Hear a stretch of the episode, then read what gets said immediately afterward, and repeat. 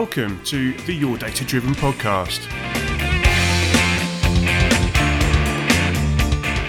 If you like this podcast, be sure to visit our website at yourdatadriven.com for more useful help and advice on setting up your race car, mastering data analysis, and driving faster. Welcome to episode 25. In this episode, I'm talking to Scott Drawer.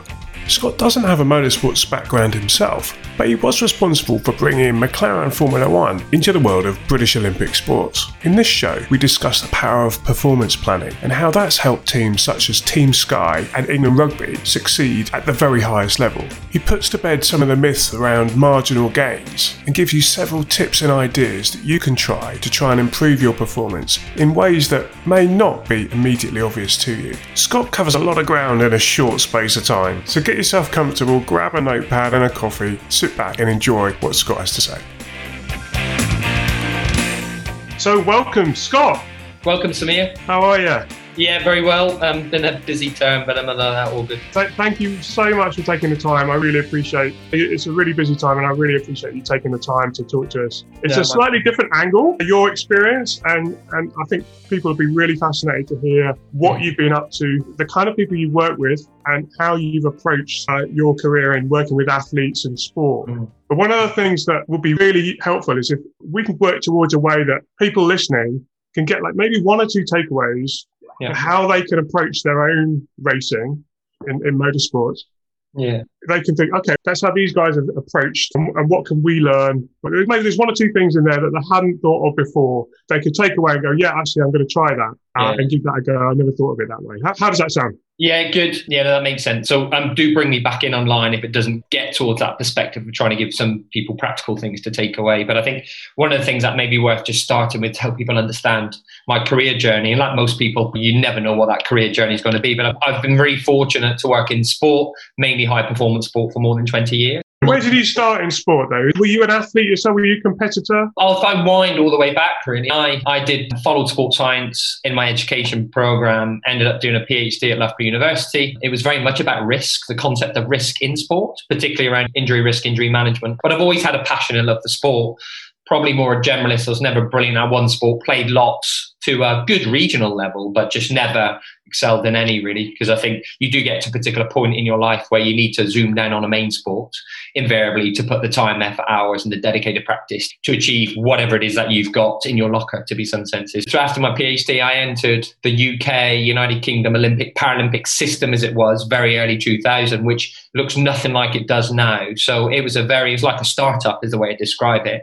I went into a role, had a strong statistical, mathematical background. And believe it or not, PhD was very epidemiological based. What's that? What, what is it? Epidemiology is where you study population statistics. So very statistical driven in that basis, really. So we, we were doing that, trying to study and understand risk patterns in professional football. And that was driven by my supervisor who came from the health and safety industry. And often what people didn't realize is a professional club, and it was in professional football, in theory, have to adhere to health and safety regulation. So you never think about a professional footballer ultimately as an employee and therefore you need your health and safety processes in place. You need to be measuring and understanding risk and putting mitigation in place. It's no different to what happens in motorsport, really. But um, it's a professional football. You understand what those injury risk factors are through epidemiology, and then because you would apply good sports science practice to manage and mitigate against them. That's where my background came in with my supervisor. So that's where it all started. I went into an Olympic system, as I say, which really stemmed from, I guess, where was it? The original plan for the British Olympic system was to have a massive centre, the Australian Institute for Sport. They realised that wasn't right for the UK. We ended up with a very devolved sort of system of lots of services, lots of centres based where athletes were. So I came in at that time. It's very startup mentality. Lottery funding was coming into sport and enabled athletes to live and train full time. And the first impact of that was really Sydney 2000, and then it moved on, and all we've seen is an upward growth. And then that system's become a lot more sophisticated. So I started even before the English Institute for Sport was even existed as it currently did. As I evolved through that startup, in some respects, I ended up leading what became known as research innovation. We'd take on project work with sports, and a big emphasis of that work ended up being quite engineer and technology focused. And really, my role, the best way is a bit like describing, I used to say, a bit like the conductor of an orchestra. Sport would come in, Um, and they'd say, We've got these problems and we don't know how to do this. And it was a two way process. God, we've seen this. What do you think? And my job was put that orchestra together. So to find the most talented individuals there were who had the right skills and expertise to work together to solve those problems. And a lot of it was engineering and tech focused. And when you take a step back at that time, I just probably realized that Motorsport Valley, as it was known, the amount of British talent um, and how evolved Formula One and motorsport was relative to some of our other sports meant you just tap into that expertise. So I led a whole whack of projects really up and up into London, and you contributed to some of those things. Um, small, a small well, one. yeah, I mean, a big period of time of developing a team. We would talk about having a very small, fast-moving speedboat of a team, but we had this network of thousands and we're able to react and respond really quickly. Rather than employing your own often which means it get, can get quite slow with this you talk about the super tanker analogy we would use the expertise outside contract people in understand problems try to provide solutions and then and move, move on. And of course and that's that's a constant evolving learning process. It's very organic in terms of what you do. So I then moved to work in England rugby. I really needed a change at that time, which is a again a very different career experience working in player development. And the RFU, when you work really in a national governing body, is big. It's big and cumbersome. In fact, it was much slower than working for government in that sense. So you learn a lot of different skills around how you take people with you really. You're relying on others and stakeholders and a lot around stakeholder management and just building good trusting relationships with others. It happened previously but it was very different.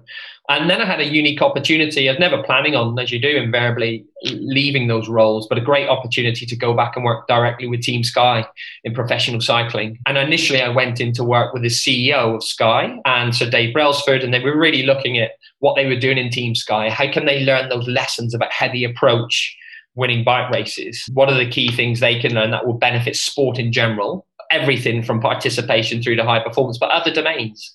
So music, art, entertainment, all those, what's going on and how can we learn from one another? So it became the concept of the Sky Performance Hub, which is very multi-domain, multi-dimensional. We were going through some challenging times at Team Sky at that time, and I ended up with other people leaving. I ended up getting embedded a lot more in the team and picking up a lot more of the science medicine programs and working on the innovation of lots of other things. So, in some respect, I was in a team rather than a national governing body in a system, and we were trying to do it in a very different way, really driving what we needed to do. Those ideas of marginal gains and things like that. That's something that's been quite popularized. Yeah, and actually, I did a presentation for the United Kingdom Sport uh, Strength and Conditioning Association about that because it's a really misunderstood concept, actually.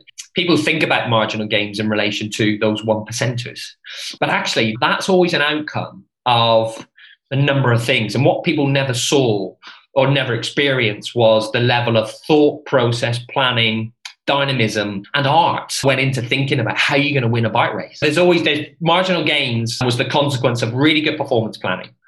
So in those early days, if you're trying to win a Tour de France, being able to map it as much detail as possible about what you need to do. So it's really about effective performance planning and thinking about all those factors, things you can measure, things you can't measure, thinking about where you were at that moment in time relative to what's going to be needed to do it, putting plans in place, managing the risks, and in effect, it was planning and contingency. and then realizing that no plan re- realistically survives the first contact with the enemy. And then having what contingency you had in place to react and respond. You needed a performance plan, you needed to triage, and then you needed to move really bloody quickly to respond to what's playing in front of you. And that is marginal gain. That's what it was. Everyone thought it was about the set of interventions.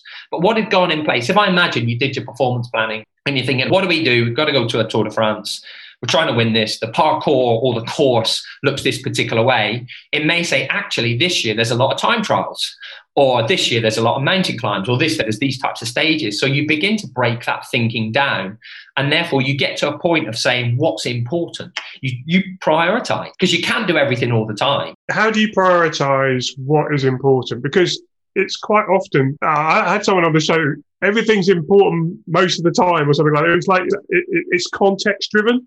Yeah, exactly. Yeah, yeah. And you, you got to imagine it a bit like an amplifier.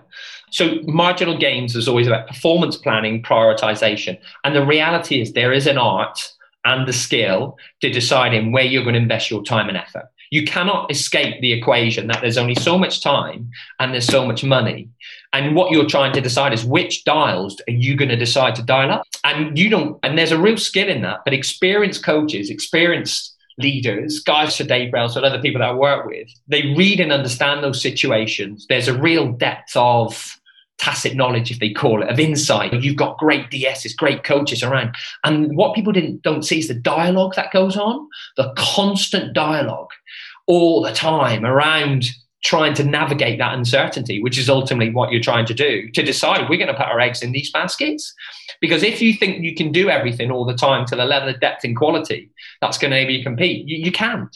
The reality is you cannot. So marginal gains has always been about planning, thinking about where you got to get to. And then it's about that dynamic process of change. And you have to make some decisions. And the really good people decide consistently. If you look at those, if I take an example of Jurgen Grobler, um, who's won an Olympic gold medal, I think the record is in every four that he's coached since the 70s.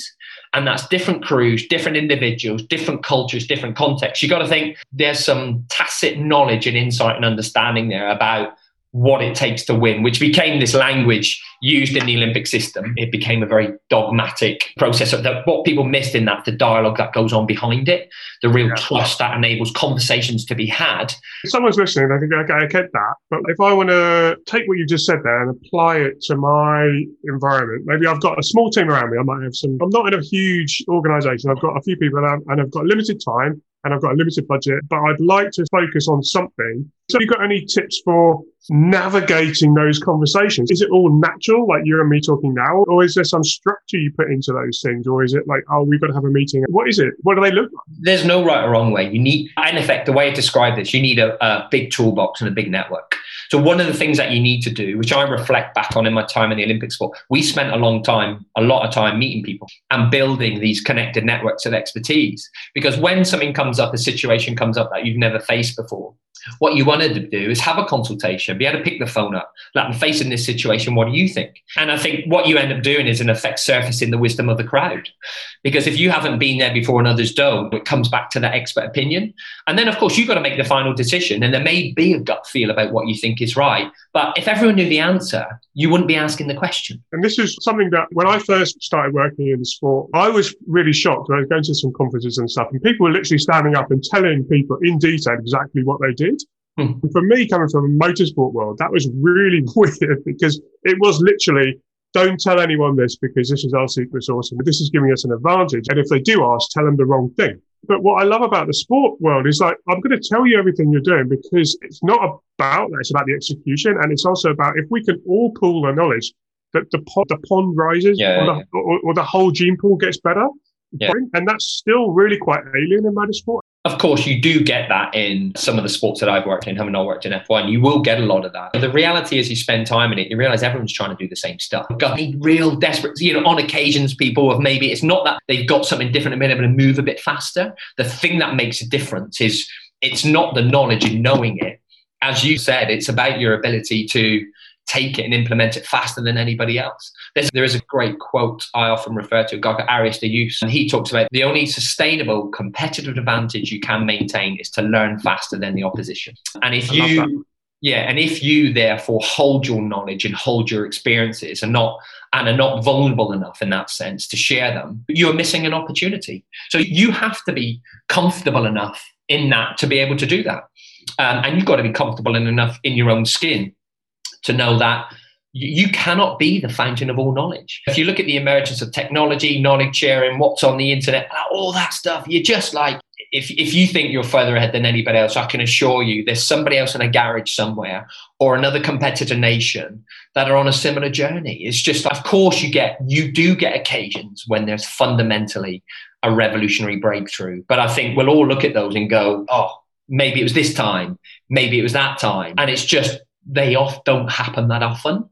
So I think that does come with a mindset of being open to learn and feeling, yeah, I'm going to share this. I'm going to put it out there. In the fact where I'm going, that's okay because the difference is not about it's. I am going to make a decision that's contextually relevant for me based on where I'm I'm at in my development, based on my networks, my connections. I've sought that advice. And ultimately, at some point, you have to make a decision.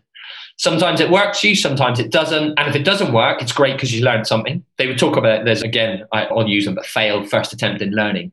Yeah, that, that's how if you keep winning and you keep successful, you do have an ingredient set. But if, if often that may mean you're playing safe. Okay, so how do you manage that? Because there's some issue, so for example, if you change the settings of your race car, it's going to affect the performance potential of what you can do in a lap. People certainly in a club environment a bit nervous to do that, or they're not really sure what to do. And what some people have been telling me, you know, on the show and stuff is that what you need to do is just try it and experiment. And even if you go slower, it's still good because you now know what not to do, sort of thing. Even if, you, do 10 things that make you go slower, that's a benefit. Yeah. And it takes, it's like a mind shift in that to have the confidence yeah. to do that. Is that something you would say? Is that what you're saying? If you knew the answers, you'd already be doing it. You've got to put some context and purpose behind this, haven't you? Like, if I take your example of club racing, I'm thinking, it's not like you're trying to win an Olympic medal, is it?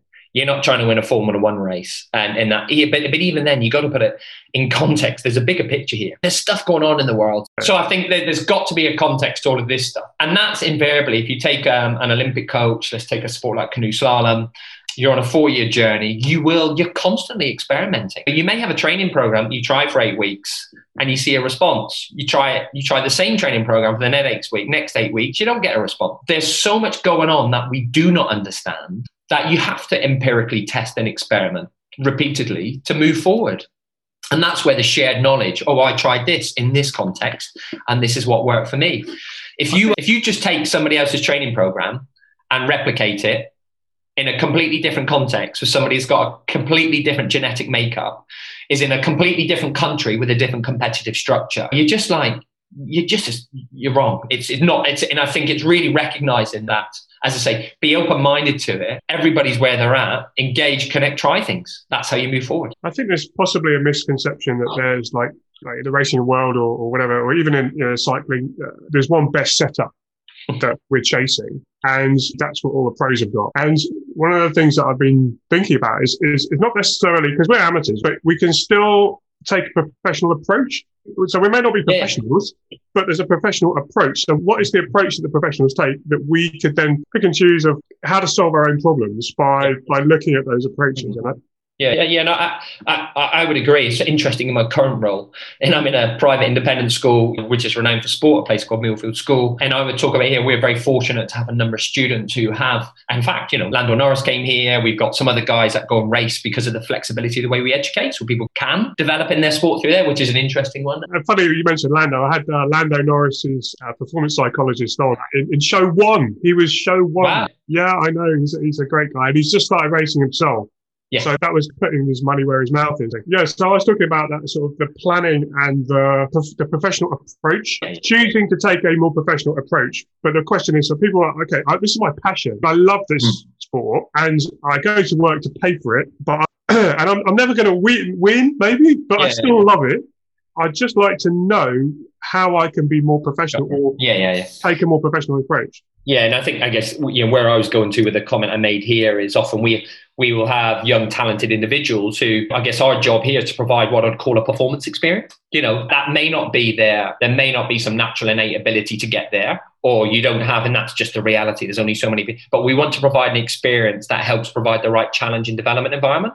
So in you when you talk about that professional approach, you can look at what other people are doing that may be full time and it is their job, if that's what we define as, and therefore they can spend more time and effort on it. What systems and processes can you, can you put in place to take that as well? And it's the same. It's the same in all levels of sport, to be honest, particularly around how that's emerged. But I, I think that's a really good approach. You can learn about how people go about their role as opposed to what they do. And a lot, a lot of it is about that. It's about how you go about it and very taking that very process driven approach is the right one because the reality is in many cases particularly in sport the reason why we love it is this unpredictability.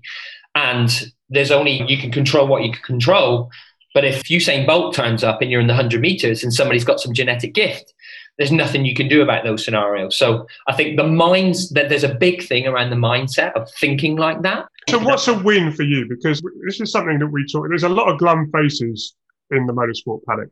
And there can't, you know, cars or whatever in a race, and there's just one winner and, you know, a couple of podium places. And how would you define a win in terms of that? For example, now for me, a win is getting on the starting grid because there's so much time and energy and organization and uh, moving things around to even get to the position where your car is sitting on the grid yeah, ready yeah. to go. For me, that's a win. that's the what, what, how would you define it? Is that the right way to think about it? Is that something you've experienced as well? That like win every day kind of mentality? Yeah yeah about being better so actually there's some some interesting things that underpin this. And um, if you go back there's some great research around studying individuals that have been super successful in many industries particularly in sport. And there's lots of characteristics you may see in those individuals which are the psychosocial things and interestingly, so just as an example, there was some work done on what I call multiple medalists in Great British Sport those that went on and did it again and again. And there were some characteristics for them that just showed that it was as much about being better every day as being able to put your game face on when it mattered. And there were some subtle changes in those that they maybe trained with, and those individuals and athletes that they trained with who were successful, national, international level, but never quite made it. The mindset was too much focused on the outcome, less about what you're doing every day. And it was so that ability to really focus on changing things every day, getting those little wins are the things that you can control. And then, of course, they could put the game face on when it really mattered. They had all the prerequisites and they could compete. But there's a subtle difference in that mindset. and I guess in that, it's an obsessive compulsive nature of wanting to improve all the time. And therefore, you have a lot more control of what's happening with you. And that is a mindset piece. So I would agree, everyone's win looks a little bit different and there's a real skill. And I think you mentioned about Lando psychologists that would have worked with him, and they'll be similar. I suspect what you'll see. I'm not a psychologist, so I'm not. Gonna, they will work with athletes and helping find those things that are, you know, it's smart goal setting, isn't it? Really, as simplistic as it sounds, but putting some realism to it. There is a different. Dave Brailsford will talk about the difference between goals and dreams, and I think those are the uh, that's the things that you have to be realistic about. But you, your goals are something that you can manage w- within the realism of what you have. And that's a success for you, isn't it? And I think that will give you a success. So when you go back again, you think, where's the what's realistic next time? If you set a goal as I want to win this, is that therefore is that wrong or is that right? Because if that's out outside of your control, to a large degree. It is, and it's uh, it comes back with the realism of that, isn't it? So everything's context important. If you had a lot more resources, and I've been, I'm going into the same race as you, and I'm not doing it in and around my garage, and it, in a, there may well be a different realistic perspective on it. So I think, uh, yeah, it is. It's, and that's where a coach athlete relationship is really important. That's where having a network of mentors is important because I think you need that to get that right. So it is so context specific. If you've set that goal, and you don't have, in your case, the equipment or been able to put the realities, the contact hours and the training and practice into it, you're setting yourself up to fail. And that's why there's got to be some realism in that and about what's a win for you. And that's where the, the best sports psychologists and the types of relationships you may have with others, mentors, other networks around you are really important to get that right. So the interesting thing about motorsport traditionally, and I, I, do think it's changing a little bit, but it has been this sport that hasn't really had coaches. Yeah. And so I'd be really interested to get your thoughts on coaches and coaching and even a definition of what, what you would describe as a coach. But I, I don't really know why. Maybe it's something to do with machoism or you know, heroism and uh, I'm just braver than you, and the brake pedal's just for, you know, coming into the pit, so I don't use that. And, you know, I mean, there's something about a bravery element with I don't know what it is. I don't know. There's something in there that has meant that people traditionally the sport has not had. You, you, talk about the car, and the car can be rubbish and blah blah blah, but the driving and the driver and his mental or her mental uh. approach or a way of thinking is something that that's you just have to sort that out on your own. That's traditionally how it's been. And if you're asking for help, you're remedial in some way. Whereas I think in sport, it's slightly different. It's, it's a bit like it's an advantage to have someone with expertise who can talk to you. Yeah, yeah. What, what do you think? Yeah, as I said, I don't think anybody's ever the fountain of all knowledge. Whatever you call it, whether it's a coach, mentor, and all those types of characteristics, having somebody independent to your way of thinking and they will have different skill sets. I just coaching looks different across different ages and different sports. We there's executive coaching in business, there's all those elements of it. Fundamentally, it's about getting the best out of others. And I think there's got to be a level of self awareness first off, where you recognize others can bring something to the pro to something to you. That could, and sometimes that's built on some credibility. If I started karting and I'm picking up the phone to Samir because you you have some insight into that, I'm seeking your technical expertise and coaching relationships change. So sometimes thinking of it at that, like I want to access somebody's technical know-how But I think um, the way I view coaching is is about much is much about getting the best out of you as a person, and it's all the other skills that help you to be the best you can be, not just in your sport but in life. And those things is a much bigger context, and I think they do cross over really well. So coaching is as much about the technical as it is about the development of you as an individual your mindset, your focus, and all of those things. And because it's hard to measure, so I'm going to say, yeah, engineering is a very deterministic, measurable objective. There is another quote which I just throw in: everything that we can measure doesn't really matter, and everything that matters we sometimes can't measure. So I think there's a recognition sometimes around what goes on above the neck. Sometimes we forget, and we can't. We cannot. The power of your thought process, your desire, your ability to control your emotions, all of those characteristics are fundamental to you being successful as an individual. I don't think that's up for debate. So it's just the culture, particularly in engineering, in your perspective, is it is very deterministic because you have simulation models, you have every individual factor which influences race time. But I could have the best car, but I rock up and I don't really want to race. I don't have my game face on, and the start goes off, and I'm a little, little bit off because of all I'm not heightened and I'm not ready to go, my adrenaline. There's all of those things which you can't miss. I think it, for anybody to achieve their best, having a coaching culture, I think is a fundamental. If you went into any of those, is a fundamental element of being successful in whatever you do. And what about nerves? Because even me sitting on the grid in my club race, such as it is now, on a, a wet and windy field somewhere in the UK that no one's ever heard of, I'm sitting on the grid so I've had my win because I'm on the grid, but I'm really nervous because the mm. lights are going out. Do professional athletes get nervous and how do they manage that in a way that it doesn't necessarily affect their performance? Is there anything that we can do? Brilliant question. I didn't tee this one up for you. So this week we had a parents and sport webinar on pressure. I'm just going to and we were really fortunate to a psychologist called Katie Warriner, who's amazing. She's one of one of the most outstanding psychs I've worked with. She like works with in rugby and GB hockey. She's worked at Olympic sports and loads of different domains. We had a guy called Tom Mitchell. Tom was England and Great Britain sevens captain, and we had a lady called Rianne Fox, who dance and drama. So for performing arts, and we were exploring this this area, or I'll call it um, pressure as a privilege. Katie gave me a brilliant video to play of a number of athletes who talk about the positive thing that comes from pressure. And of course, as a young developing athlete or a young student here at the school that I'm in who's got exams, you got peer pressures, you got all of those things. How do you get to a point where you view it as a real positive? And there were some real key messages there that doubt, worry, stress is normal. That is the way our physiology works. So normalizing it your pressure, I can assure you, if you're feeling nervous, so will everybody else. So that there's there comes with that. And so we were exploring ways that you try to get to position where, you know, an Olympic medalist will talk about viewing that. And uh, again, it's sometimes reframing it. A lot's about you're pressurized because you you think you're trying to achieve the expectations of others. And actually all the others want you to do is to do well.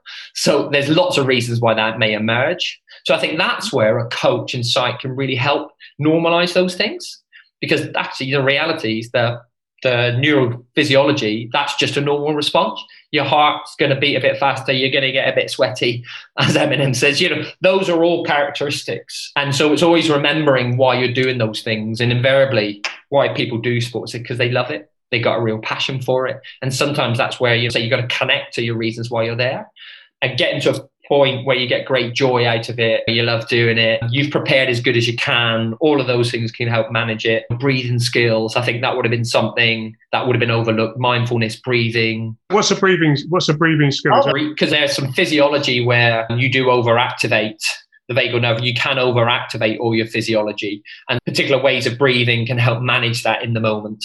But that needs practice. So I think the answer to your question is pressure, stress is, needs to be normalized there are skills, methods, and techniques that you can use to help you better control that. And therefore, when it comes, you've got a way of when you're going to race, you're thinking about the process you're going to deliver as opposed to the outcome. If you focus on the outcome and other things, you're thinking too far ahead. So there are skills that are coachable and trainable when it comes to your mindset and approach, which is where a coach can really help you. And if you're not willing to accept that, then you're always going to be leaving a performance advantage on the side. For your coaching, is there something you could do with that? With that, does that work?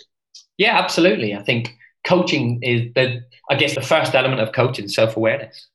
the fact you're able to recognize those situations is really important. I guess your self awareness of those situations. And again, the coach may ask you the questions that help make you self aware. Whereas you just accept them as being normal, actually, or not normal, they're able to say, yes, they are normal. And so you heighten your awareness around some of your physiological responses, your thought processes, everything that's going on. Yes, you can. So and that is the first stage of coaching. But then you have somebody who's independent to you, has got really great questioning skills or experiences where they can help unpick it. So if you create a really good dialogue where there's trust, you're able to explore and go down those rabbit holes. And that will raise your awareness about what that looks like. And then you get into a stage of saying, so what, what can I do to manage it? And then you can look at some of those where whatever there's so many there's no single solution for everybody in that sort of sense but you can manage them. And i think that's where a really good coach and that's where having a network of others you know if you reach out to your fellow drivers and you were to say do you get nervous? And they say yeah i do. This is what i've tried for me. And you ask somebody else and he says well this is what's worked for me. So a is that willingness to have that conversation anyway admit it because they may think it's a sign of weakness and actually it's not it's a sign of strength. And then what do they do because, as you say, you're never the fainting. There's a paddock where before your race, you go to like a collecting area. So yeah, so you know it's like a buffer effectively during the race before, typically, or some period of time before the race. You know, so that you're ready when the current race finishes, you can go out. And there's a bit of a running joke in the sense of you, the, the different tracks you go to. How close is the nearest toilet? To you know, get really nervous, run off to the loo. Yeah, yeah. And actually, those environments, the warm up environments, as you may have in other sports, the holding pens are opportunities in some respects as well. That in your practice, if you're not practicing those things, you may then get on the grid if you come out your if you haven't thought about it and planned for it and the way you race means you don't integrate those where it's the norm, norm i'm trying to normalize it you, the first time you go into it of course it's going to feel like that and so you need to, that comes back to that concept of performance planning, really thinking about the detail around actually in the holding pen environment. If I'm there for this amount of time, how have I prepared for it to ensure that when I get in my car, I'm ready to race? Because if I'm over anxious and I've got heightened awareness, and means I hit the accelerator too quickly and I ram somebody up, or I'm trying to downplay it too far, so I don't play that. There's all of those things. So that comes back to that principle of what, what's a marginal gain in that. You've, yeah, yeah, yeah, it's not such a marginal gain, is it? That comes back to your planning process. You experiencing it and prioritizing the fact that actually I need to get that right. I need to think about it. I need to practice it. I need to try some skills to do it. And then you try something and it works one time, it doesn't work one time. Like those are the behavioral things you have to cope. Yeah, I'll be, I would be planning and I would be practicing that thing in my race in advance whenever I go and practice, and I'll be trying to recreate it as much as I can. Of course, the question then is can you ever truly recreate competition? Some would say yes or no in different sort of scenarios, but that comes down to really good coaching, really good planning, all of those scenarios. And the more you do it, the better you get at it, like anything. Yeah. So you're practicing every element of yep. the performance, not just the bit you do on the track. Yeah, absolutely. The moment you get up, the quality of sleep before. We know before the big race, people will be nervous. That's just real. That's reality. How you getting ready for that? You need to think all that about that running. It's like a time motion process that for some they just that's the way you need to think about it. Uh, is there any tips for getting a good night's sleep the night before a big uh, event? I think the reality is, as we know before a big event anyway, you are going to get less sleep. So I think you got to think about that in the running and make sure you've had enough sleep in the days building up to it. So you sort of buffer your sleep there. Yeah, so it's not going to guarantee it. So everyone reacts to it in a slightly different way. For some people, it may be a really calm night in the sense that, but you know, you're going to compete. It's game day. You're putting your game face on. There's all those things that you want to do your best comes back to that pressure scenario. What are you trying to achieve in this one particularly? It's what you've got control of. If you do everything you can control, that's the stuff that you got to think about as opposed to the uncontrollable and focus on your process and what you need to do to achieve your best. And there is, I asked, there's a brilliant psychologist called Michael Gervais. He runs a brilliant podcast about performance, but he interviews lots of people. So he's got a brilliant definition of performance and he's got two axes. And the y axis at the top, it says world's best, and at the bottom, it says personal best. And on the x-axis, you've got outcome, and on the far side, process. So if you have to plot yourself, if you imagine that four-box matrix, and you ask people what performance is, unsurprisingly, probably most, and just listening to you, I'm second guessing, most people go top right. It's about outcome and it's about being world's best. And of course, on game day, it may well be. But in your training and your preparation, of which you spend 99.9% of it, you may go the other extreme, which is it's about process and about personal best. So every day, you may do one rep extra. You know, there's something else that shows progress, but it's about what you're doing to contribute to that thing on race day. And that's where the planning process comes in. You've really thought about all the things that are going to make a difference when you've got that race or that preparation. And therefore, what you build up in your plan, you're trying, that's where it comes back to your decision making. Right, I've got this much time, this much money. What am I going to spend time and effort on?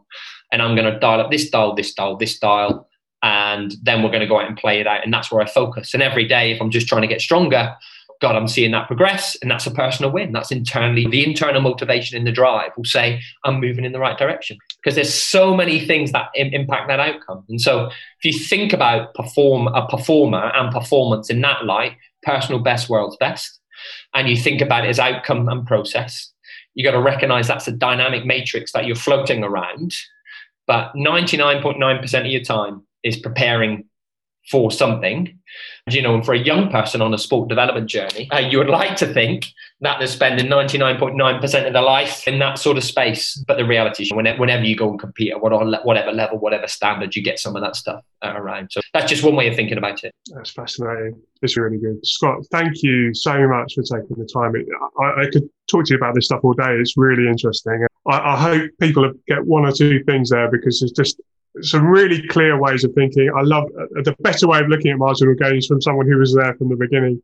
That the idea of the process is something that when you have a process performance plan with a clear goal, that's the right kind of goal for you. I think some of the questions around how do you prioritize what to do all f- falls out in the wash, doesn't it? That's the goal that I'm trying to do that's mostly in my control. Therefore, all I need to do is this. I don't need to worry about all this other stuff because all this other stuff isn't going to help me achieve that goal. And that you go from not having to, I don't know what to prioritize. It's I've worked out what my goal is, and now the priorities have sorted themselves out. There, there um, still is a bit of an art to that, and then that's where having a network of mentors and other experienced people can guide you. The decision still with you. In your case, you're going to race. You're still trying to make a decision, um, and that's okay. Because I say, as I say, you just got to realize if you knew what the outcome was, you, you just do it, and you're trying to figure those things out. And it, the language I sort of use is trying to navigate that uncertainty. That's what you're constantly trying to do, and it isn't, as you say, if I every young person I saw uh, if I could predict whether they were going to become a professional or Olympic athlete, God, I'd be a billion trillionaire. I, I don't. And many people don't. They'll see what's in front of them. And that journey's every performance journey or everything you do, it's non-linear, it's dynamic, it's constantly changing. So you just have to accept that is it and be comfortable with that. And then you just say you put everything in place to at least manage those things you can control. And off you go. Have some fun. Remember why you're doing it. I think that's a great way to finish because it is about having fun, particularly as something that is. So, whilst we are talking about this professional approach, one of my previous guests was like, look, this is the approach and the professional way of going about doing it. But if at any point this crosses a line from uh, fun to a job or a chore, you need to you need to have another think about it because this the, the outcome that we're trying to get here is is about fun and and, yeah. and enjoyment that hopefully will help a lot of people. Even if you go and read the autobiographies of a number of people who've been amazingly successful in sport, often a common theme comes through. They just love what they do. There is a circus now. Why would the Brownlees in there when they're peakiest just want to go and put the 30 odd hours in a week every week, run it, you know, beautiful area in the Peak District, cycling, riding, running, swimming. You know, there is a, at that level, there is a monotony to it. There is a need to do the basics repeatedly. But the bottom line, you take all the circus away that is in and around high level sport. You know, I think there was a great quote. I remember when Egan Bernal won the Tour de France, and they're asking, there's a question to him about the pressure. He said, pressure. He says, I, I love the adrenaline. I love the racing. I love the. So you take away all of that, they just, that's what they thrive on. And I think I'm um, just remembering that sometimes. Why am I here? If it becomes that unhealthy pressure, especially when you're racing at a younger amateur level, you got to question why you're doing it. And I think that's the important thing always to go back to. And let me assure you, people at the very top, you strip away that circus. That'll be the reason why they do. I do, you know, you hear that come through. I watch some F1. I'm not, you know, I'm a massive fan. I don't particularly understand it, but I think that comes through from Lewis Hamilton, and I think that's the thing for all of us. Honestly, that's a great way to finish. Thank you so much. I really appreciate you taking the time, Scott. Great, no worries. Good. I hope they hope the audience enjoy it. Thanks for me. How absolutely fascinating to have Scott on the show. Someone who's been at the absolute inner circle, the centre of some of these amazing sporting achievements over the last few years. The way he emphasises the conversations, not just the tactics of the marginal gains philosophy, is something I really hope you picked up on there. Again, linking to some of the previous guests, we're talking about the why we're doing something, not only what we're doing to improve. Blindly copying your competitors isn't going to get you what you want, but it's hard sometimes to see the wood for the trees. I hope hearing that from the horse's mouth from someone who's been involved in such success over the years in the world of Olympic and professional sports will give you confidence to really step back and have another think about why it is you're doing and, and what are the small things that you can do to try and improve your chances and your performance. It's a real honour to have him on the show, and I hope you enjoyed listening to what he had to say. You may know that at the end of season one, I wrote the Motorsports Playbook, a summary distilling the first 20 shows into nuggets of wisdom. I made the notes so that you don't have to. If you've not got it yet, go and grab yourself a copy from the website. If you like this episode, be sure to subscribe to the podcast and visit us at yourdatadriven.com.